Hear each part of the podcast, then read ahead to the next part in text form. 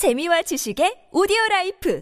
팟빵 안녕하세요. 군사도복입니다. 지금도 우리의 뒷목을 잡게 만드는 중국의 훈련기가 수출 시장에서 거의 망해버리다시피 해 그 영향으로 우리 한국의 F-50 경전투기가 더욱 많은 곳에서 수출되어 그 영향력을 드높일 가능성이 아주 커졌습니다. 이 같은 상황은 지금도 우리를 군사적, 정치적으로 연일 위협하며 점점 더 힘을 키우고 있는 중국의 영향력을 떨어뜨리고 방산 강국으로서 한국의 위상이 높아지며 경제적으로 큰 도움을 주는데요. 대만을 둘러싼 군사적 긴장감이 잠시 잠잠해지나 했더니 역시나 중국 시진핑 주석의 3연임이 확정에 가까워지자 점점 더 과감한 행보를 보이기 시작했습니다. 낸시 펠로시 미 하원 의장이 대만을 방문하고 떠난 이후에도 중국은 군사훈련과 무력 시위를 이어갔고 그런 일이 이번에 또 일어났는데요. 이번에 또 미국 공화당 소속의 마샤 블랙번 연방 상원 의원이 25일 사흘 일정으로 대만을 방문하자 중국은 다음 날인 8월 26일부터 대만 주변에서 강도 높은 무력 시위를 벌이고 있습니다. 지난 8월 27일에도 21대 군용기와 5척의 전투함을 동원해 무력 시위를 벌였고 이 중 13대의 군용기가 대만 서남부 방공 식별 구역에 진입했다고 하는데요. 그러나 중국은 최근 대만뿐만 아니라 우리 한국에도 말이 되지 않는 억지를 내세우며 우리의 군사적 대응을 약화시켜 빈틈을 만들려 하고 있습니다. 중국 정부는 최근 또다시 한국의 사드 배치와 미사일 방어 체계를 비판했는데 어이없는 비판이죠. 중국은 이미 600여 기가 넘는 탄도미사일로 한반도를 겨냥하고 있으면서 유사시 그 미사일들을 방어하는 기능만을 가진 한국의 미사일 방어 체계가 마치 공격 무기라도 되는 듯 오래전부터 비판해왔습니다. 우리나라로서는 연일 강도로 더해가는 북한의 미사일 위협을 막기 위해 조금이라도 더 강력한 미사일 방어 체계를 갖춰야 하는데 이를 막무가내로 비난하고 오히려 국제 질서를 어기고 마음대로 핵무기를 개발하는 북한을 두둔하는 태도를 보이고 있는데요. 뿐만 아니라 중국은 러시아와 함께 자주 한국의 방공식별구역 카디즈를 침범하는 일을 비일비재하게 벌여왔습니다. 그러나 이처럼 침략자의 면모를 보이는 두 국가가 무기 수출 시장에서는 죽을 쓰고 있으며 우리나라 F-50 전투기의 수출에 있어 저렴한 가격으로 누구보다 막강한 경쟁자가 될 것으로 예상되었던 중국의 JF-17 전투기가 아주 심각한 결함을 드러내며 그들의 어두운 미래를 대변해주고 있는데요. 특히 중국은 우리나라 F-50 과 자국이 만들어내 수출하고 있는 JF-17 전투기가 수출을 놓고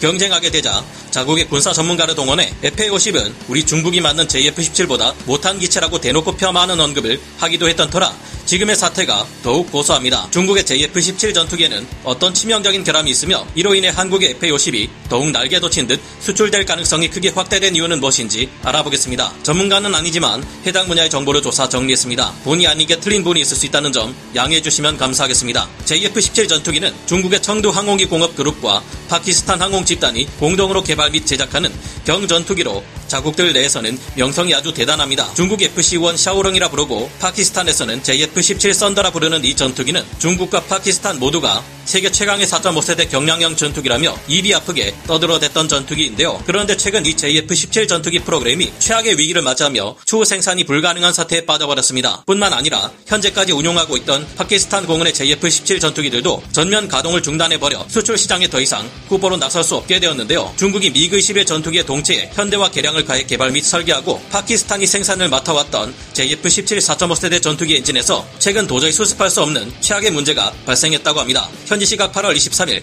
인디아 내러티브라는 해외 언론 매체의 보도에 따르면 JF-17의 심각한 엔진 문제로 인해 당장 운용 중이던 모든 JF-17 전투기의 가동이 전면 중지되었으며 엔진 문제를 해결하기 어려워 더 이상 생산하는 것도 어려운 상태라고 하는데요. 중국이나 파키스탄의 주장과는 달리 JF-17 전투기는 중국의 수출 전용 low급 4세대 전투기로서 공식적으로 밝혀진 순수 기체 가격은 대당 1,500만 달러에서 3,500만 달러밖에 되지 않는 저렴한 가격을 자랑합니다. 1990년대 당시 서방 세계 가성비 높은 저가형 전투기였던 초기형 F-16 전투기가 대당 4천만 달러에서 5천만 달러였던 것을 감안하면 21세기에 JF-17의 대당 1,500만 달러에서 3,500만 달러라는 가격은 기적에 가까운데요. 우리 한국의 초음속 훈련기인 T-50의 가격이 대당 2천만 달러에서 2,500만 달러라는 것을 봐도 이보다 더 저렴한 1,500만 달러에서 3,500만 달러라는 가격은 믿을 수 없는 단가입니다. 사실상 이처럼 JF-17의 대당 가격이 싼 이유는 중국이 사실상 파키스탄에 대한 군사 원조를 해주는 것이나 다름없는 판매의 결과물인 셈이기에 다른 나라에 수출될 때는 절대 이 가격이 나올 수 없을 것으로 보이는데요. 의뢰 중국산이라고 하면 무조건 질이 떨어지는 것으로 생각하기 쉽지만 의외로 이 JF-17 전투기의 설계에 대한 해외 항공 전문가들의 평가는 비교적 긍정적인 편입니다. 설계나 사상도 현대적이고 기동 유용성 또한 괜찮은 편이며 공군력이 제한된 국가에서는 다양한 용도에 두루두루 사용하기에 무난한 현대적인 경전투기이자 경공격기가 JF-17이 될 수 있다는 의외의 평가가 나오고 있는데요. 경전투기라는 스펙이나 저렴한 가격을 감안할 경우 야크 130 같은 러시아의 경전투기보다도 더 좋고 중국제 전투기 중에서는 가장 돈값을 하는 가성비 뛰어난 전투기라는 평가를 받아왔습니다. 서방제 무기 또한 운용하는 파키스탄 덕분에 JF-17은 특이하게도 AIM-9 사이드와인더 단거리 공대공 미사일을 중국제 무장과 함께 운용할 수 있고 미국이나 유럽 등의 다른 무기나 pod 또한 사용할 수 있어 융통성 또한 장점으로 평가받고 있습니다. 성능 개량을 거치며 발전한 JF-17은 블록3 개량을 통해 AESA 레이더까지 사용할 수 있게 되었고 중국 및 파키스탄에게 공공의 적인 인도의 HAL 테자스에 비교하면 실전 경험이 있다는 면에서나 실용적인 면에서나 더 낫다는 평가를 받았습니다. 이 덕분에 돈 없는 몇몇의 동남아 국가들이나 아프리카와 같은 개발도상국 중에서 중국이나 파키스탄과 친한 나라들에 생각보다 제법 수출되고 있었는데요. 그러나 역시나 싼 게 비지떡이라고 최근 이 JF-17의 심각한 결함들이 계속해서 줄을 이어 발견되고 있습니다. 파키스탄 공군에서 밝힌 바에 의하면 JF-17 전투기에 설치된 RD-93 엔진 대부분이 대기 노즐, 화염 안정기, 블레이드 등 핵심 부품에 균열이 발생하는 등의 심각한 문제를 겪고 있다고 하는데요. 전투기의 비행에 있어 가장 핵심인 엔진의 문제를 해결하지 못하자 그만 파키스탄 공군에서는 도입한 지 얼마 되지도 않은 JF-17 전투기 중 4대가 추락하는 중대한 사고가 일어났습니다. 이 4대 추락한 JF-17 전투기들을 조사한 결과 추락 원인은 역시나 엔진의 결함 때문이었다는 결과가 나왔는데요. 아무래도 원래 미그19 전투기를 위해 개발된 RD-33 계열의 엔진을 개량한 RD-93 엔진이 JF-17 전투기 설계와 맞지 않는 부분이 있었기 때문으로 파악되고 있습니다. 그러나 이는 시작일 뿐 JF-17은 상공으로 날아오르지 않고 지상에서만 실시하는 시운전 테스트 등에서도 점점 더 많은 결함이 드러나며 파키스탄 공군으로 하여금 이 상태에서는 도저히 JF-17을 운용할 수 없다는 결론에 다다르게 했습니다. 파키스탄은 이 문제를 해결하기 위해 중국 측에 여러 차례 설계 변경을 요구했지만 모두 거절당해왔습니다. 중국에 의해 개발된 JF-17 전투기는 당연히 중국이 개발한 RD-93의 짝퉁 엔진인 WS-13 엔진을 탑재하는 전투기였는데요. 그러나 파키스탄은 중국의 이 WS-13 짝퉁 엔진을 신뢰할 수 없었기에 원본인 RD-93 엔진 또한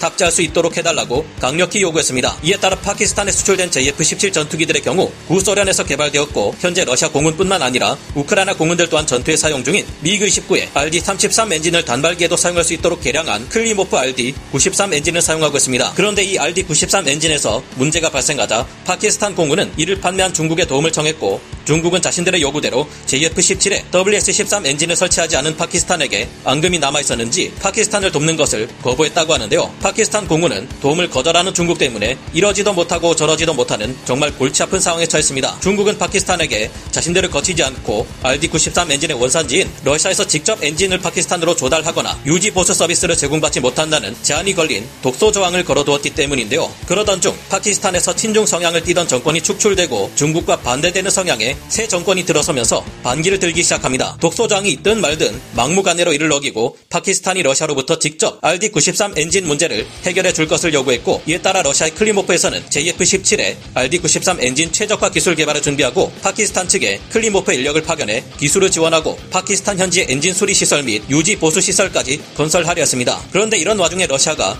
결국 우크라이나를 침공해 전쟁을 일으켜 버렸죠. 그놈의 특별 군사 작전이라는 명분을 띠고 시작된 이 침략 전쟁은 사흘 만에 끝이 날 것이라더니 2월 24일부터 거의 반년이 지난 지금까지도 지속되며 러시아의 군사력을 극심하게 소모하게 만들어 힘없는 늙은 호랑이로 만들어 버렸습니다. 안 그래도 이처럼 러시아 국력이 크게 소모된 상황에서 서방 세계 여러 국가들이 러시아의 여러 가지 제재를 가는 바람에 이제 더 이상 전투기와 같은 첨단 무기를 만들어낼 수조차 없는 입장이 되었죠. 파키스탄이 애초에 중국의 JF-17을 구매할 것이 아니라 러시아의 전투기를 구매했다면 그나마 문제는 덜 일어났을 것이고 중국이 아닌 미국과 더 가깝게 지내며 F-16을 성능 개량하거나 더 도입했다면 훨씬 더 좋은 결과를 얻을 수 있었을 텐데 이래저래 꼬여버려 그들 입장으로서는 참 안타까울 듯합니다. 각국의 정치 성향을 떠나 무기체계 우수함은 미국을 포함한 서방 측이 중국이나 러시아보다 훨씬 뛰어난 면모를 보인다는 것이 이번 우크라이나 전쟁을 통해 철저히 증명되고 있으니까요. 중국에서는 엄연히 다른 목표를 두고 개발된 FA-50과 JF-17을 굳이 비교하며 JF-17의 우위를 들먹였지만 결국 JF-17의 성능은 모두가 허상에 불과했고 FA-50은 블록 20으로 진화하며 모든 면에서 전투 능력이 크게 상승하고 있으니 FA-50이 JF-17을